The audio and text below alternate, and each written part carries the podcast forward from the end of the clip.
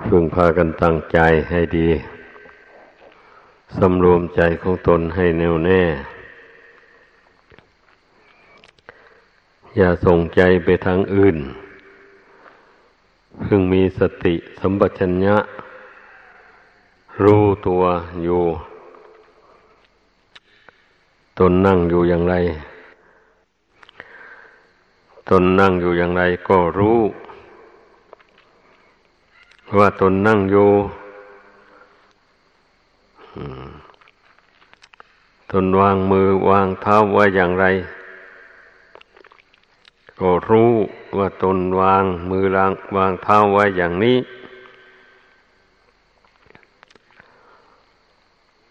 ความกำหนดรู้ในเบื้องต้นนี่เป็นการควบคุมจิตไม่ให้ส่งไปไกลให้มากำหนดรู้อยู่ที่อวัยวะร่างกายนี้เมื่อรู้อยู่รอบร่างกายอันนี้แล้วก็จึงค่อยน้อมสติระลึกเข้าไปภายในให้ไปกำหนดรู้จิตอีกทีหนึ่ง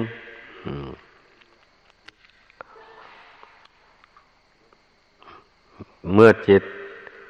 มีสติยังเข้าไปถึงแล้วมันก็จะหยุดคิดมันจะไม่คิดไม่ปรุงไม่แต่งไปอะไร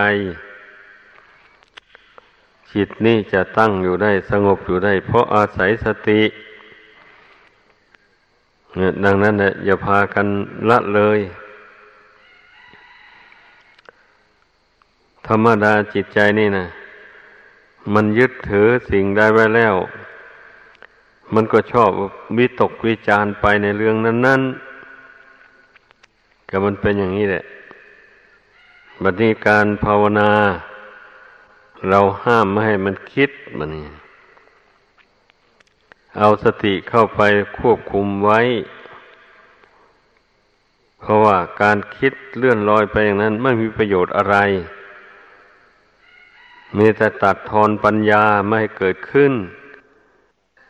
ไอ้ความคิดที่เลื่อนลอยเนี่ยมันเป็นอย่างนั้นดังนั้นพระพุทธเจ้าจึงสอนให้ฝึกจิตนี้ให้มันตั้งมั่นลงไปจริงๆจนมันไม่อยากคิดอยากนึกไปในเรื่องอะไรต่ออะไรทั้งหมดแล้วมันอิ่มหมดเลยทั้งนี้ก็เพราะเหตุว่ามันเห็นความคิดความนึกนี่เกิดดับอยู่อย่างนั้นไม่มีแก่นสารอะไรเลยไม่มีตัวมีตนอะไรแต่ว่ามันก็มีอิทธิฤทธิ์ไม่ใช่เล่นเหมือนกันนะความคิดนี่ก็ดีเมื่อคิดในสิ่งที่ไม่ดีให้เกิดขึ้นอย่างนี้นะมันก็ร้อนใจรำคาญใจเดี๋ยวก็คับแค้นใจสุดแล้วแต่เรื่องที่มันคิดขึ้นนั้นมันยอมจิตให้เป็นไปอย่างไรมันก็เป็นไปอย่างนั้นผู้พิจารณาเห็นอย่างนี้แล้วจึงว่ามันมีโทษความคิดที่ไม่ได้กลั่นกรองไม่ได้สำรวมคิดแบบไม่มีสติเห็นโทษของความคิดอันไม่ได้กลั่นกรองอย่างว่านี้แล้วก็จึงว่าต้องหยุดคิดซะก่อนวางทุกสิ่งทุกอย่างลงไว้ให้มันเป็นปกติกายก็เป็นปกติใจก็เป็นปกติคำว่าใจเป็นปกติคือมันไม่คิดอ่านอะไรต่ออะไรนั้นมันมีแต่รู้อยู่เฉยๆนี่นะนั่นเนี่ยเรียกว่าใจเป็นปกติร่างกายก็ในขณะนี้ก็ไม่มีโรคภัยเบียดเบียนไม่กระวนกระวายไม่พูนปันอะไรเมื่อใจนิ่งแล้วกายมันก็นิ่งด้วย เมื่อใจมันหวั่นไหวมันเคลื่อนไหวร่างกายนี้มันก็เคลื่อนไหวไปตามเหมือนอย่างที่เราสังเกตเห็นตัวเราหรือตัวคนอื่นเหมือนกันถ้านั่งอยู่ดีๆเนี่ยเมื่อจิตใจมันคิดพุ่งไปโน่นไปนี่กายมันก็มักไหวไปตามนะอย่างนั้นเนี่ยเคลื่อนไหวไปตามไม่มากก็น้อยอยู่นั่นแหละเลี้ยวนู่นเลี้ยวนี่จับนู่นวางนี่อยู่นี่สอดแสดงถึงกิริยาของจิตเนี่ยมันไม่สงบระงับมีอาการเคลื่อนไหวจากความคิดความนึกอยู่ภายในดังนั้นกายมันจึงนิ่งอยู่ไม่ได้เลยผู้ที่มีนั่งอยู่ร่างกายมันนิ่งอยู่ได้นี่แสดงว่าจิตมันสงบอยู่ภายในมันไม่ปรุงไม่แต่งอะไรเหตุนั้นร่างกายนี้จึงค่อยนิ่งอยู่ได้ต้องพิจารณาสังเกตดูให้ละเอียดถี่ถ้วนมันจึงรู้ได้เรื่องหมดนี้นะเมื่อเป็นเช่นนี้ก็จึงเป็นหน้าที่ของเราทุกคนที่จะต้องทำจิตให้สงบเพราะว่าธรรมของจริงมันย่อมเกิดจากความสงบถ้าหากว่ากายก็ไม่สงบใจก็ไม่สงบแล้วเราก็จะได้แต่ทำของปลอมเท่านั้นแหละทำของจริงไม่พบหรอกเพราะว่าเมื่อจิตวันไหวอยู่ก็ชื่อว่ามันไม่จริงแหละมันไม่จริงจังต่ออะไรทั้งหมดเลื่อนลอยอยู่นั่นถ้าจิตสงบเป็นหนึ่งลงไปเช่นนี้เนี่ยแสดงว่ามันต้องการความจริง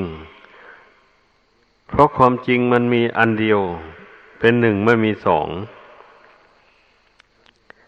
ดังนั้นเมื่อจิตสงบลงไปแล้วมันก็มีหนึ่งเท่านั้นไม่มีสองเลยนี่มันก็เป็นแนวทางที่จะให้ได้บรรลุสัจธรรมของจริงโดยแท้จริงให้เข้าใจอย่างนั้นไม่ใช่ว่าจิตฟุ้งซ่านเลื่อนลอยอยู่นั้นก็จะรู้จริง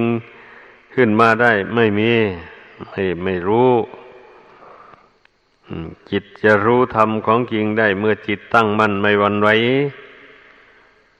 อยู่ในปัจจุบันนี้เท่านั้นแหละแล้วจิตผ่องใสด้วยผ่องใสเบิกบานไม่ทุกข์ไม่โศกไม่คับแค้นอะไรทั้งหมดจิตอย่างนี้แหละจึงเป็นจิตที่สมควรจะพิจารณาหรือจะบรรลุธรรมของจริงได้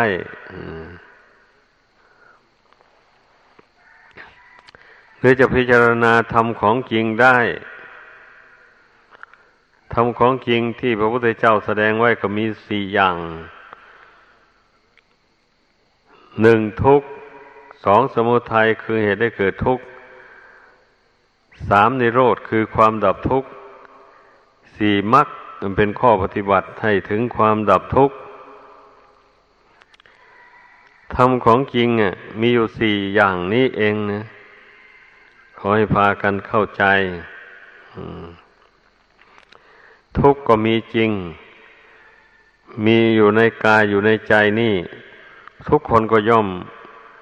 รู้ดีแต่ว่าไม่รู้จริงรู้เฉยๆแต่ไม่รู้เท่าเมื่อมันเจ็บมันปวดมาก็รู้ว่ามันเจ็บมันปวดแต่ไม่รู้เท่าไม่อดไม่ทน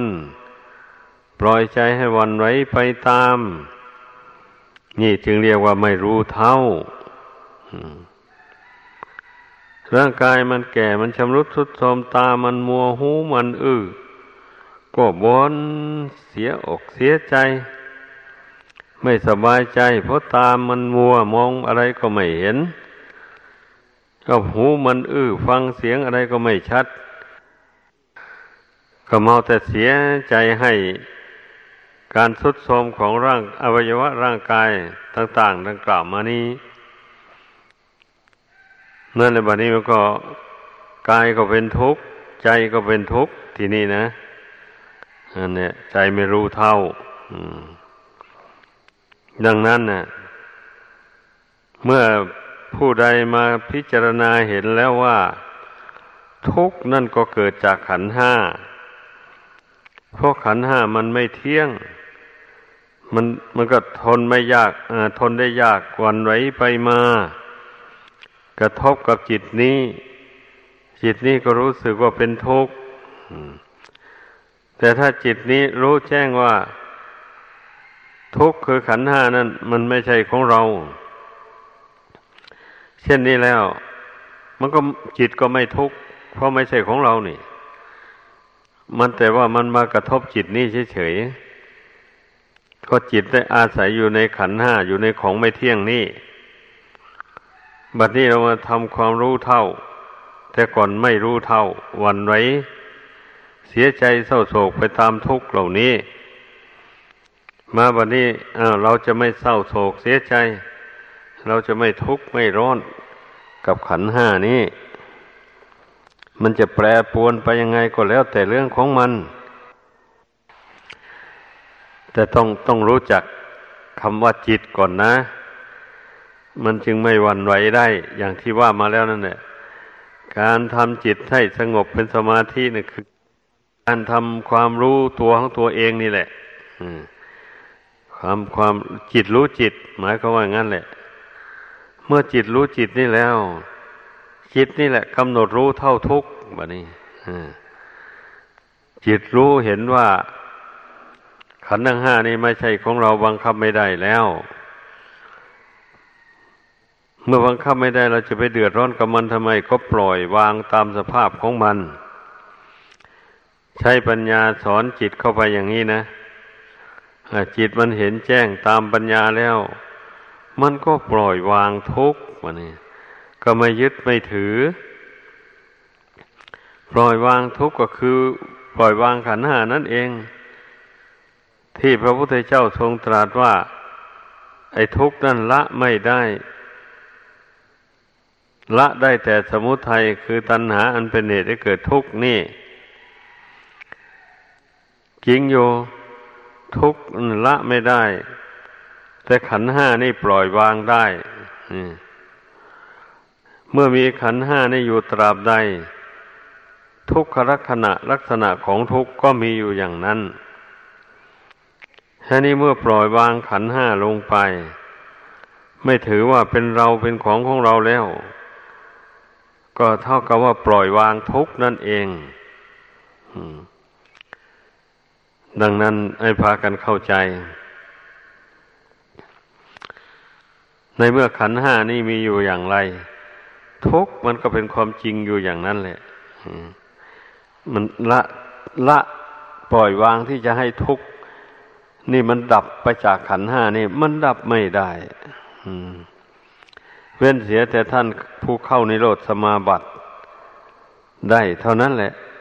จิตนี่จึงไม่สัมผัสกับทุกข์ในขันธ์ห้านี้ถ้าจิตยังเข้านิโรธสมาบัติไม่ได้แล้วก็ได้สัมผัสกับความทุกข์อยู่อย่างนี้แหละดังนั้นนะให้พากันเข้าใจว่า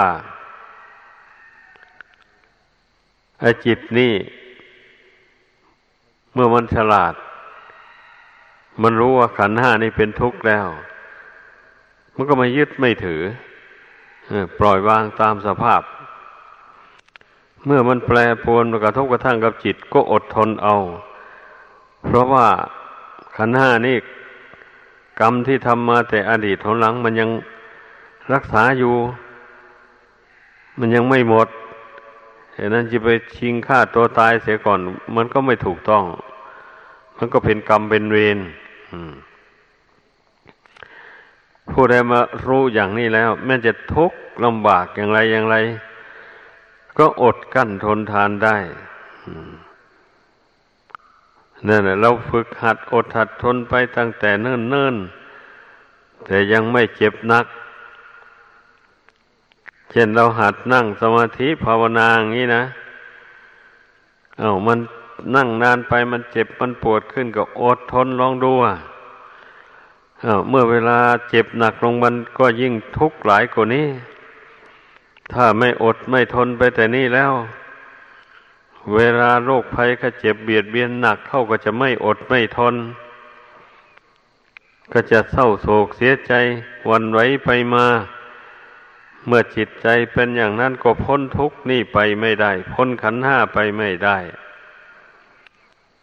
ก็ให้เข้าใจอย่างนี้ดังนั้นเนี่ย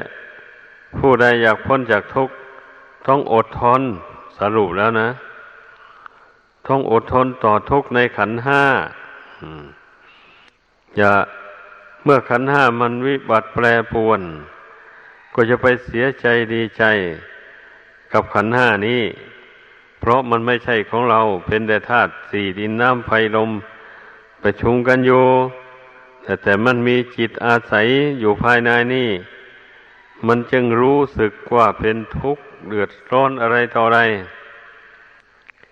แต่ถ้าไม่มีจิตดวงนี้ครองอยู่ในร่างกายอันนี้แล้วร่างกายอันนี้มันจะไม่แสดงอาการหวั่นไหวอะไรเลยมันก็เหมือนกับต้นไม้นั่นแหละไอ้คนตัดมันก็ไม่กระวนกระวายอะไรมันไม่ร้องไม่ว่ามันเจ็บมันปวดอะไรเลยตัดจนขาดมันล้มลงก็ล้มลงอยู่นั่นแหละก็อยู่เฉยๆไปอย่างนั้นแหละให้สังเกตดูนี่แหละมันเมื่อมันไม่มีจิตครองอยู่ที่ไหนแล้วที่นั้นไม่มีความหวั่นไหวไอ้ใครที่ร่างกายจะหวั่นไหวไปมาอยู่นี่เนื่องจากว่าจิตนี่เองแหละจิตนี่มันกระทบกับขันธ์ห้าอันนี้แล้วมันหวั่นไหวจิตหวั่นไหวแล้วกายก็เลยหวั่นไหวไปด้วยมันเป็นอย่างนั้นเรื่องมันนะดังนั้นให้พึงทำความรู้เท่า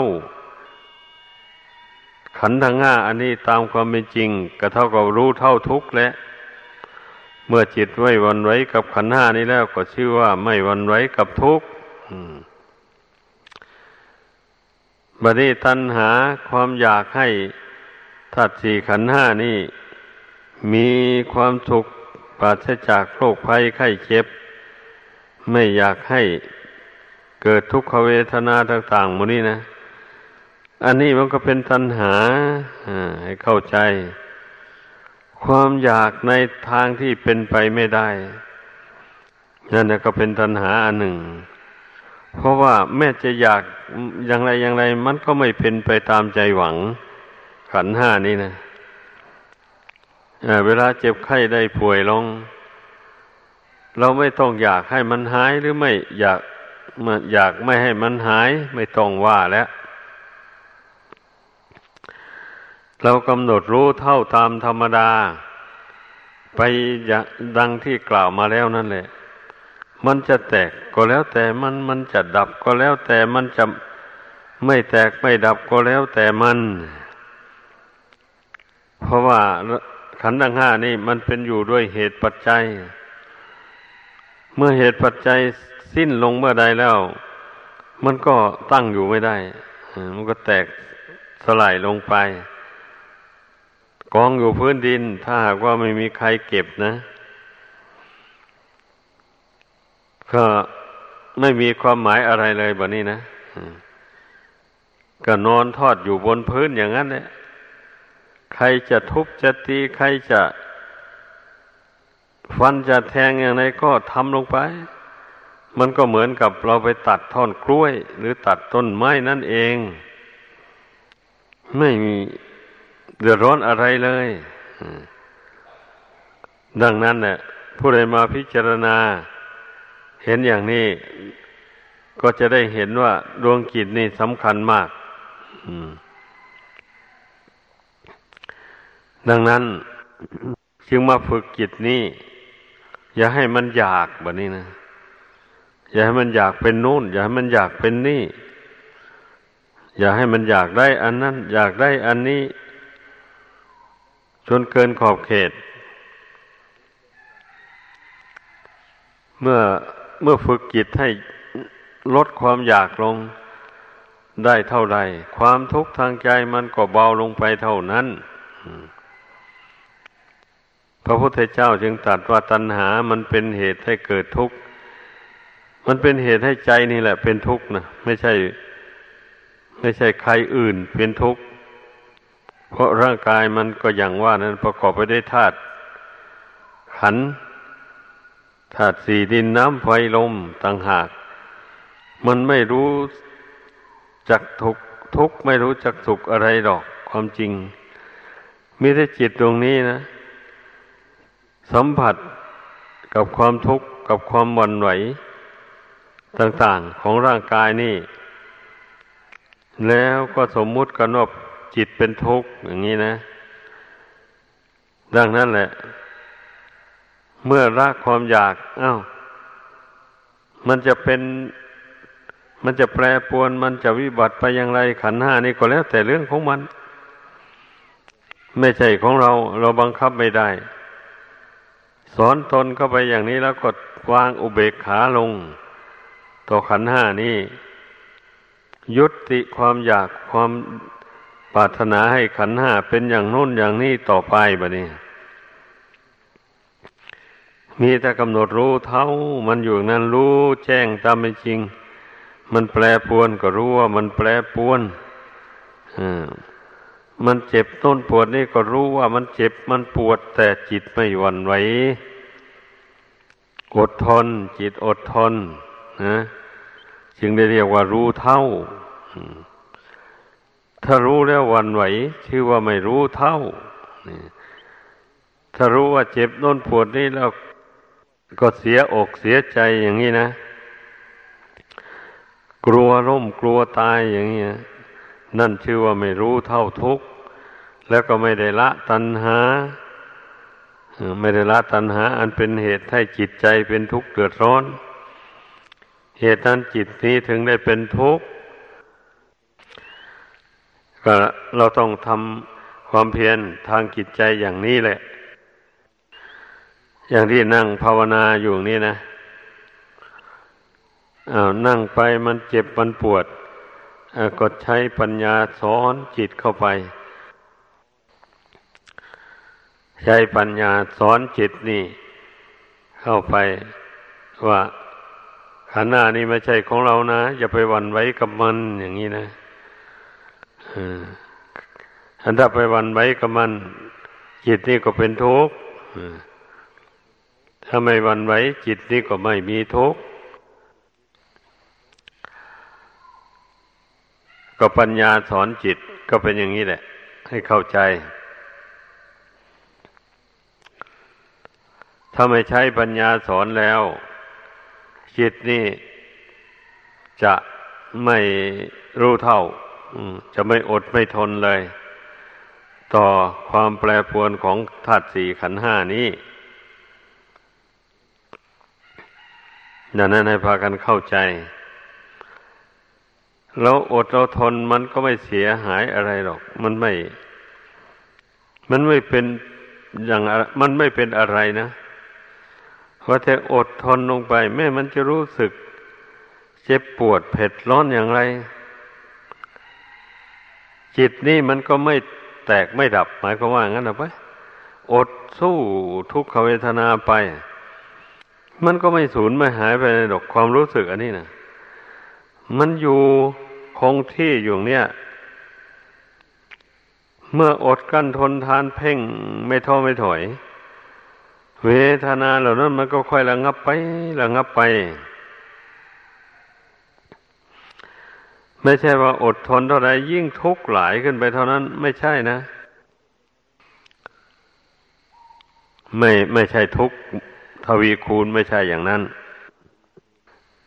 เวทนามันจะเบาลงเพราะจิตไม่ยึดถือขันธ์ห้าไม่ยึดถือมันรู้ว่าไม่ใช่ของเรามันจึงไม่หวั่นไหวจึงอดจึงทนเอาได้ เหตุผลเป็นอย่างนี้ไอ้จิตที่มันสำคัญว่าขันธ์ห้าเป็นตัวเป็นตนเนี่ยมันยึดถือว่าเป็นของเรามันหวงมันเสียดายเมื่อมันแปรปรวนไปกลัวมันจะแตกจะดับจึงได้ทุกข์จึงได้หวั่นไหวจึงได้สะดุ้งหวาดกลัวเพราะฉะนั้นให้พึงพากันทำความเพียรทางจิตใจหัดอดหัดทนต่อทุกขเวทนาให้ได้เมื่อเราไม่ทำความเพียรในเวลานี้เราจะไปทำเวลาไหนหรอเราไม่อดไม่ทนในเวลานี้เราจะไปอดทนเวลาไหนทุกข์มันก็ไม่ห่างจากจิตใจสักทีเลยถ้าเราไม่หัดอดหัดทนทุกข์มันก็ติดสอยห้อยตามดวงจิตไปอยู่อย่างนั้นเนี่ยอ้าวในเมื่อขันธ์นี้มันแตกดวงจิตละรูปนามอันนี้ไปก็ไปได้รูปใหม่นามใหม่เข้ามาอีกเมื่อรูปนามเหล่านั้นมันวิบัติแปรปรวนก็เป็นทุกข์ไปทำมันอีกอยู่อย่างนั้นเนี่ยเพราะฉะนั้นพระพุทธเจ้าจึงได้ทรงตรัสไว้ในบทธรรมวัดเช้านั่นนะว่าปัญจุปาดานขันธาดุข้านี่นะความเข้าไปยึดมั่นถือมั่นในขันธ์ห้าว่าเป็นตัวเป็นตนเป็นทุกข์รวบยอดบรรดาทุกข์ทั้งหลายมันก็หลั่งไหลรวมเข้ามาสู่ดวงจิตที่ยึดมั่นถือมั่นในขันธ์ห้าว่าเป็นตัวเป็นตนเป็นเราเป็นเขาอย่างนี้แหละดังนั้นให้พากันเข้าใจเมื่อฝึกจิตใจนี่ให้ปรงให้วางขันธ์ห้านี่ลงทุกข์ดับไปจากจิตใจก็เกิดญาณความรู้ว่าทุกข์ดับอย่างนี้นะก็เกิดญาณความรู้ขึ้นว่าทุกข์ดับจากจิตนี่แล้วอย่างนี้นะก็รู้ด้วยตนเองแหละคนอื่นรู้ให้ไม่ได้เลยเป็นอย่างนั้นการที่บุคคลจะมาดับทุกข์ทางใจได้อย่างว่านี่นะก็ต้องมีความภาคเพียรพยายามสำรวมในศีลมาให้มั่นคงอย่ารู้อำนาจแก่ตัณหาอย่าล่วงเกินศีลอย่าให้ศีลมันขาดมันด่างพร้อยอย่าให้บาปเกิดขึ้นในจิตใจเมื่อบาปเกิดขึ้นในจิตใจแล้วใจเศร้าหมองก็เป็นทุกข์นี่เรื่องมันนะแม้ขันธ์ห้านี่มันไม่วิบัติแปรปรวนมันก็เป็นทุกข์ถ้าหากว่าให้บาปครอบงำจิตใจแล้วนะมันเป็นอย่างนั้นเนี่ยการทำบาปมันให้ผลในปัจจุบันก็คือให้ผลทางจิตนี้เองเนี่ยทำให้จิตนี้เป็นทุกข์ตอนนี้ยากลำบากงั้นแหละดังนั้นเมื่อเรารักษาศีลให้บริสุทธิ์ได้แล้วอย่างนี้บาปไม่เกิดแล้วจิตนี้ก็ไม่เป็นทุกข์เพราะบาปกรรมนั้นเพียรทำจิตให้เป็นสมาธิให้ตั้งมั่นให้สงบลงไปจากนิวรณธรรมทั้งห้าคืออย่าให้จิตมันหลงรักหลงใคร่ไปในรูปเสียงกลิ่นรสเครื่องสัมผัสต่างๆอย่าให้ใจมันหลงเกลียดชังบุคคลหรือสัตว์ที่รู้สึกว่าน่าเกลียดน่าชังอย่างนี้ก็ไม่เกลียดไม่ชังเพราะว่ารูปที่เห็นด้วยตานั่นน่ะ มันก็เป็นของไม่เที่ยงเกิดแล้วก็แปรปรวนแตกดับไปไม่มีอะไรที่น่ารักน่าชังเลยก็ให้พากันเข้าใจแม้ว่าการเราทำสมาธินี่มันจะทุกข์จะยากลำบากในขณะทำเบื้องต้นก็อย่าไปหวั่นไหวทุกข์ก็เอาทุกข์เป็นทุนไปก่อนแหละถ้าบุคคลไม่เอาทุกข์เป็นทุนก่อนแล้วจะไม่พบความสุขอันเป็นแก่นสารเลยเพราะความสุขอันเป็นแก่นสารนี่ต้องอยู่เหนือทุกข์เหล่านี้ถ้าเราไม่อดกั้นทนทานต่อทุกข์ปล่อยให้ความทุกข์ครอบงำจิตอยู่อย่างนี้จิตก็ไม่ได้พบความสุขอันเกิดจากความสงบหรือความสุขอันเป็นแก่นสารเลยก็เป็นอย่างนี้แหละให้พิจารณาดูก็จะมีแต่ทุกข์นั่นแหละติดตามจิตไปเกิดไปชาติใดก็ไม่อดไม่ทนไม่ภาวนาไม่ได้เพราะทนต่อความเจ็บความปวดไม่ไหวถ้าฝึกนิสัยใจคอให้เป็นอย่างนี้ไปจะมันกี่ชาติมันก็ดับทุกข์ไม่ได้เลยให้เข้าใจแม้จะเกิดสักกี่ชาติก็ดับทุกข์ไม่ได้ทีนี้เมื่อมันไม่อดทนต่อความทุกข์อย่างนี้นะจิตใจหวั่นไหวต่อทุกขเวทนาต่างๆนี่แล้วไอ้ความโมโหโทโสอะไรมันก็เกิดขึ้นในวันนี้นะใครมาพูดจาไม่ถูกหูหน่อยหนึ่งก็โกรธเอาแล้ว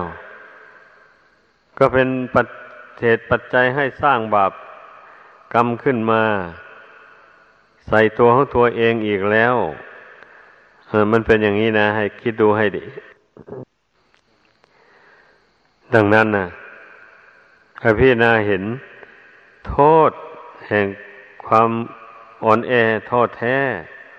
ความไม่อดไม่ทนในการทำสมาธิภาวนาหรือความไม่อดไม่ทนต่อคำด่าว่าเสียดสี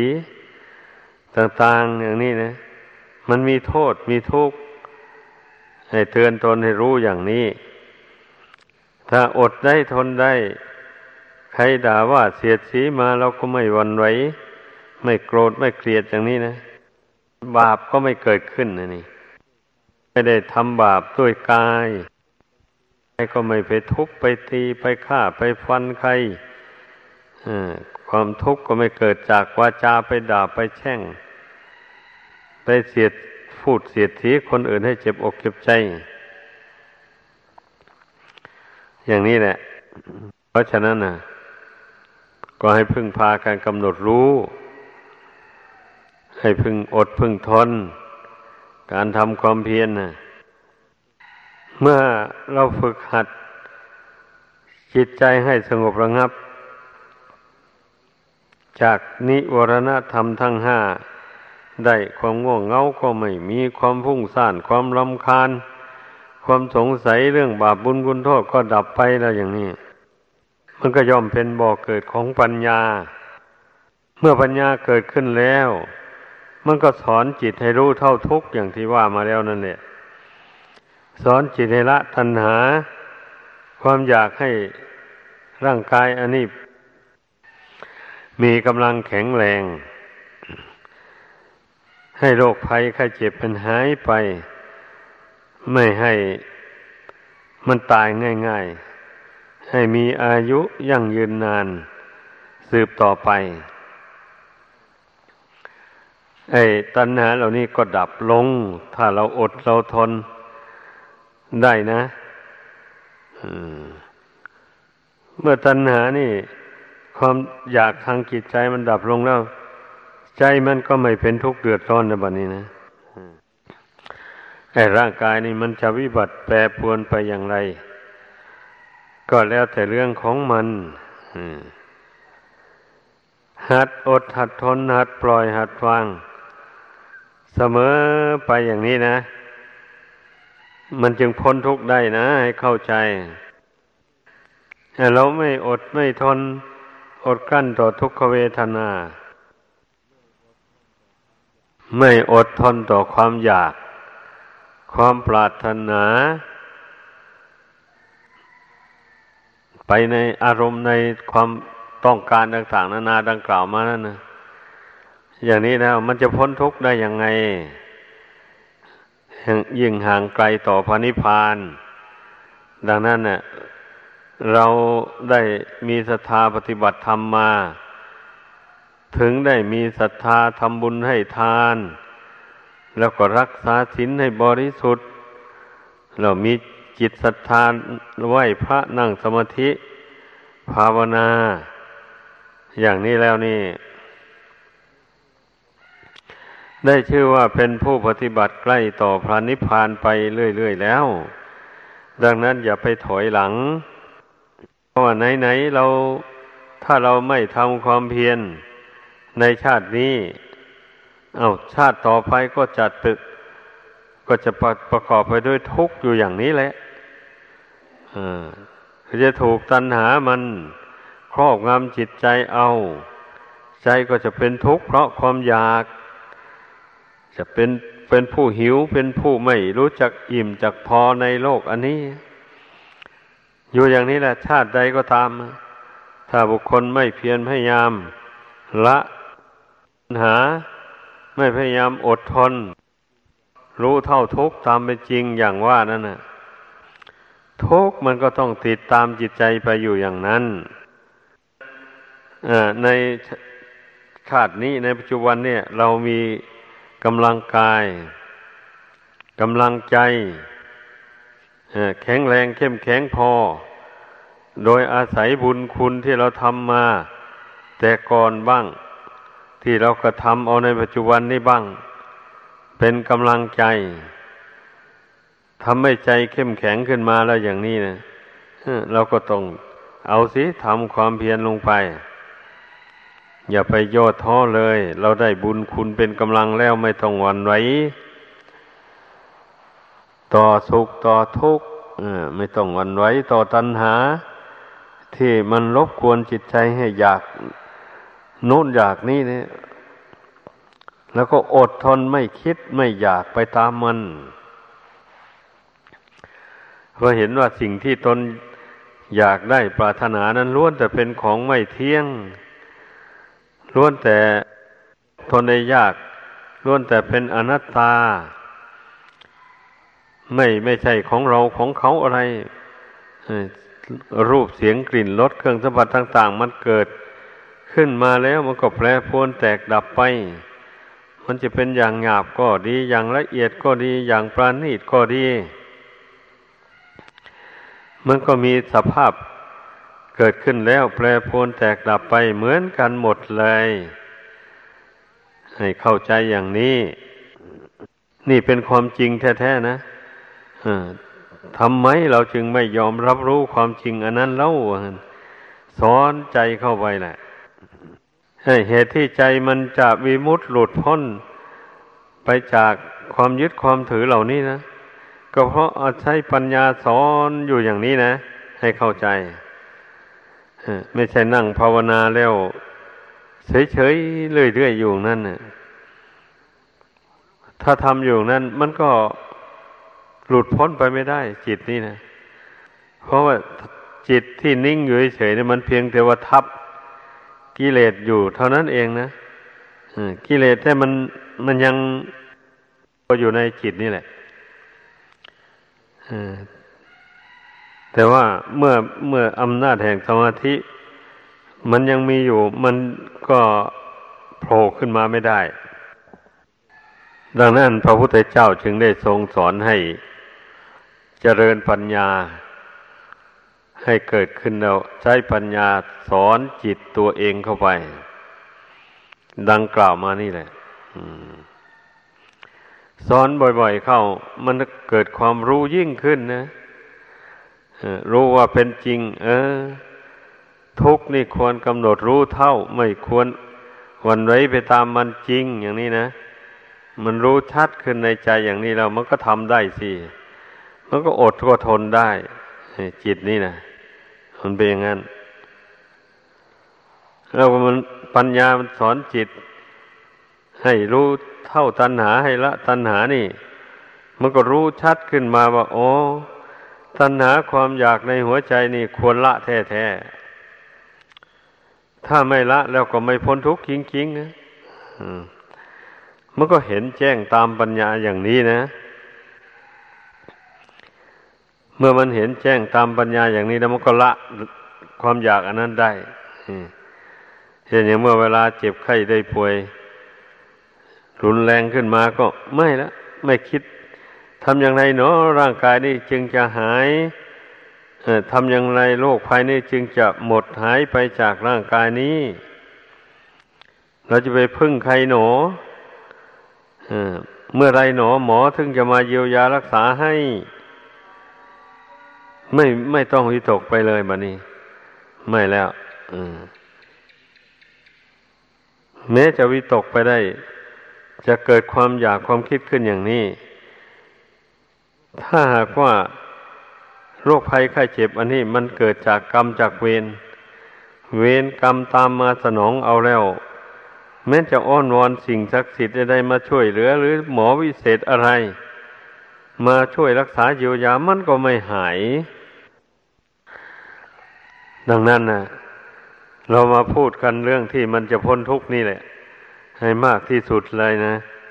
เพราะว่าพูดอย่างอื่นไปมันห่างไกลจากความพ้นทุกข์ชีวิตนี่ขันธ์ทั้งห้านี่เป็นก้อนทุกข์พระพุทธศาสดาจึงได้ทรงแสดงไว้ว่าทุกข์เท่านั้นเกิดขึ้นทุกข์เท่านั้นตั้งอยู่และดับไปนอกจากทุกข์ไม่มีอะไรเกิดนอกจากทุกข์ไม่มีอะไรดับอันนี้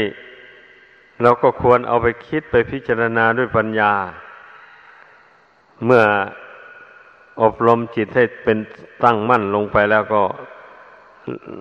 เอาเรื่องทุกข์นี่พิจารณาดูสิว่างั้นที่พระศาสดาทรงแสดงไว้เนี่ยทุกข์เท่านั้นเกิดขึ้นก็คืออะไรเกิดขันธ์ห้าแล้วเกิดนะเนี่ยขันธ์ห้าเกิดขึ้นแล้วมันก็วิบัติแปรปรวนไปทนได้ยากลำบากอยู่อย่างนี้นะเหตุนั้นนักปราชญ์ทั้งหลายมีพระพุทธเจ้าเป็นต้นท่านจึงว่าก้อนทุกข์หรือว่ากองทุกข์ขันธ์ห้าอันนี้นะมันไม่ใช่เป็นของดีงามอะไรนะไม่ใช่เป็นของวิเศษวิโสอะไรเนี่ยพูดถึงขั้นทำขั้นละเอียดนะต้องเห็นอย่างนี้แต่ถ้าพูดถึงทำขั้นกลางหรือขั้นหยาบลงไปขันธ์ห้านี่มันก็ยังพอมีคุณอยู่อาศัยขันธ์ห้านี่นะเราจึงได้บำเพ็ญศีลสมาธิปัญญาให้เกิดขึ้นได้ถ้าไปอาศัยขันธ์ห้าอื่นแล้วเจริญศีลสมาธิปัญญาจนตลอดได้มรรคได้ผลไม่ได้เลยมันเป็นอย่างนั้นขั้นตอนไปแต่ว่าตอนที่มันจะหลุดพ้นจากทุกข์จริงๆมาใช้ปัญญาพิจารณาเห็นขันธ์ห้านี่เป็นก้อนทุกข์ไม่ใช่ตัวตนเราเขาอะไรที่ว่าขันธ์ห้านี่สมมุติบัญญัติว่าเอาต่างหากแต่ถ้าพิจารณาให้ถึงความจริงได้แล้วก็ก้อนทุกข์ทั้งก้อนเลยขันธ์ห้าอันนี้พระพุทธเจ้ามีพระประสงค์ให้บริษัทของพระองค์พิจารณาให้เห็นขันธ์ห้านี่เป็นก้อนทุกข์ตามเป็นจริงดังนั้นเราต้องพิจารณาเห็นตามที่พระองค์แนะนำสั่งสอนการตั้งอยู่ของขันธ์ห้ามันก็ตั้งอยู่ด้วยความยากความลำบากอย่างนี้แหละเพราะมันไม่เที่ยงมันวิบัติแปรปรวนอยู่เสมอเหตุนั้นถึงแม้ว่าขันธ์ห้านี่มันยังตั้งอยู่เป็นอยู่ในปัจจุบันนี่ก็ไม่ควรที่จะไปชื่นชมยินดีเพลิดเพลินเพราะว่าเมื่อมันถึงคราววิบัติมาแล้วมันไม่มองหน้าใครหมายความว่างั้นเนี่ยมันไม่เป็นไปตามใจหวังมันแปรปรวนไปอยู่อย่างนั้นตามเรื่องของมันตามกฎของมันน่ะ แล้วอย่างนี้นะเราจะไม่ทำความรู้เท่าอย่างไรแล้วว่าผู้ที่ไม่ได้ภาวนาไม่ได้ปฏิบัติธรรมนั่นแหละเมื่อขันธ์หน้านี่มันเป็นปกติสุขมันไม่มีโรคภัยเบียดเบียนกินได้นอนหลับเต้นสามศอกออกสามวาก็ถือว่าตนนั้นสบายตนนั้นไม่มีทุกข์ก็มีแต่มัวแต่เมาแต่เพลิดเพลินไปตามรูปเสียงกลิ่นรสเครื่องสัมผัสต่างๆไปอยู่นั่นแหละเมื่อมันสำคัญว่าร่างกายนี่เที่ยงยั่งยืนหรือแข็งแรงแล้วมันก็มองเห็นรูปเสียงเป็นต้นเหล่านั้นสวยงามน่ารักน่าชมเชยน่าปรารถนามันเป็นอย่างนี้เพราะว่ารูปมันเป็นคู่กับตาเสียงมันเป็นคู่กับหูจะกลิ่นมันเป็นคู่กับจมูกรสเป็นคู่กับลิ้นสัมผัสเย็นร้อนอ่อนแข็งมันเป็นคู่กับร่างกายอันนี้เมื่อจิตนี้รักใคร่พอใจร่างกายอันนี้แล้วมันก็ไปรักใคร่พอใจในรูปเสียงกลิ่นรสเครื่องสัมผัสภายนอกนั่นเช่นเดียวกันเมื่อจิตปล่อยวางความรักความใคร่ในขันธ์ทั้งห้าอันนี้แล้วมันก็ปล่อยวางรูปเสียงกลิ่นรสเครื่องสัมผัสภายนอกนั้นไม่หลงยินดีไม่หลงยินร้ายกับรูปเป็นต้นเหล่านั้นเมื่อจิตไม่ยินดีไม่ยินร้ายกับรูปเป็นต้นดังกล่าวมานั้นมันก็ไม่เป็นทุกข์มันก็ไม่เดือดร้อนไม่กระวนกระวายจิตนี้นะนี่แหละลองพิจารณากันดูสินี่แหละทางพ้นทุกข์นะขอให้พากันเข้าใจทำเอาเสียเรามีชีวิตเป็นอยู่ในชาตินี้บุญกรรมตกแต่งมาให้เราทำความเพียรเพื่อให้รู้เท่าทุกข์ตามเป็นจริงเพื่อละตัณหาอันเป็นเหตุให้เกิดทุกข์นั้นเพื่อให้เรารู้ความดับทุกข์ว่าดับตรงไหนแน่นอนนี่เราจะได้รู้แล้วเอาตัณหามันเกิดจากความรู้สึกอันนี้เมื่อตัณหาดับไปแล้วความรู้สึกอันนี้มันก็ไม่มีทุกข์มันก็มีแต่ความสุขเท่านั้นเองไม่โศกเศร้าเสียใจไม่กังวลกระวายอะไรเลยอย่างนี้นะความรู้สึกคือดวงจิตนี้ความทุกข์มันก็ดับจากความรู้สึกอันนี้แหละจิตดวงนี้ไม่กังวลกระวายแล้วก็แสดงว่าจิตดวงนี้ไม่เป็นทุกข์ไอ้ส่วนร่างกายนั้นน่ะจิตจะรู้เท่าอย่างไรอย่างไรมันก็เป็นทุกข์อยู่อย่างนั้นแหละมันก็แปรปรวนไปอยู่อย่างนั้นตามเรื่องของมันให้เข้าใจมันถูกต้องแล้ววันนี้การที่เราทำความเพียรอย่างว่ามานั่นแหละเจริญศีลสมาธิปัญญาไปไม่ท้อไม่ถอยแล้วแน่นอนแหละบุญกุศลมันก็ย่อมเจริญขึ้นเกิดขึ้นรักษาศีลก็เป็นบุญกุศลทำสมาธิก็เป็นบุญเป็นกุศลเจริญปัญญาก็เป็นบุญเป็นกุศลละเอียดขึ้นไปคือว่าบุญกุศลนี่มันละเอียดกว่ากันขึ้นไปเป็นชั้นๆบุญกุศลเกิดจากการรักษาศีลมันก็ละเอียดกว่าการให้ทานนั่นไปอีกจนกำจัดความโกรธได้ล่ะพูดง่ายๆความโกรธย่อมระงับไปจากจิตใจนี่แต่ว่ารากมันยังอยู่ดอกแต่มันระงับไป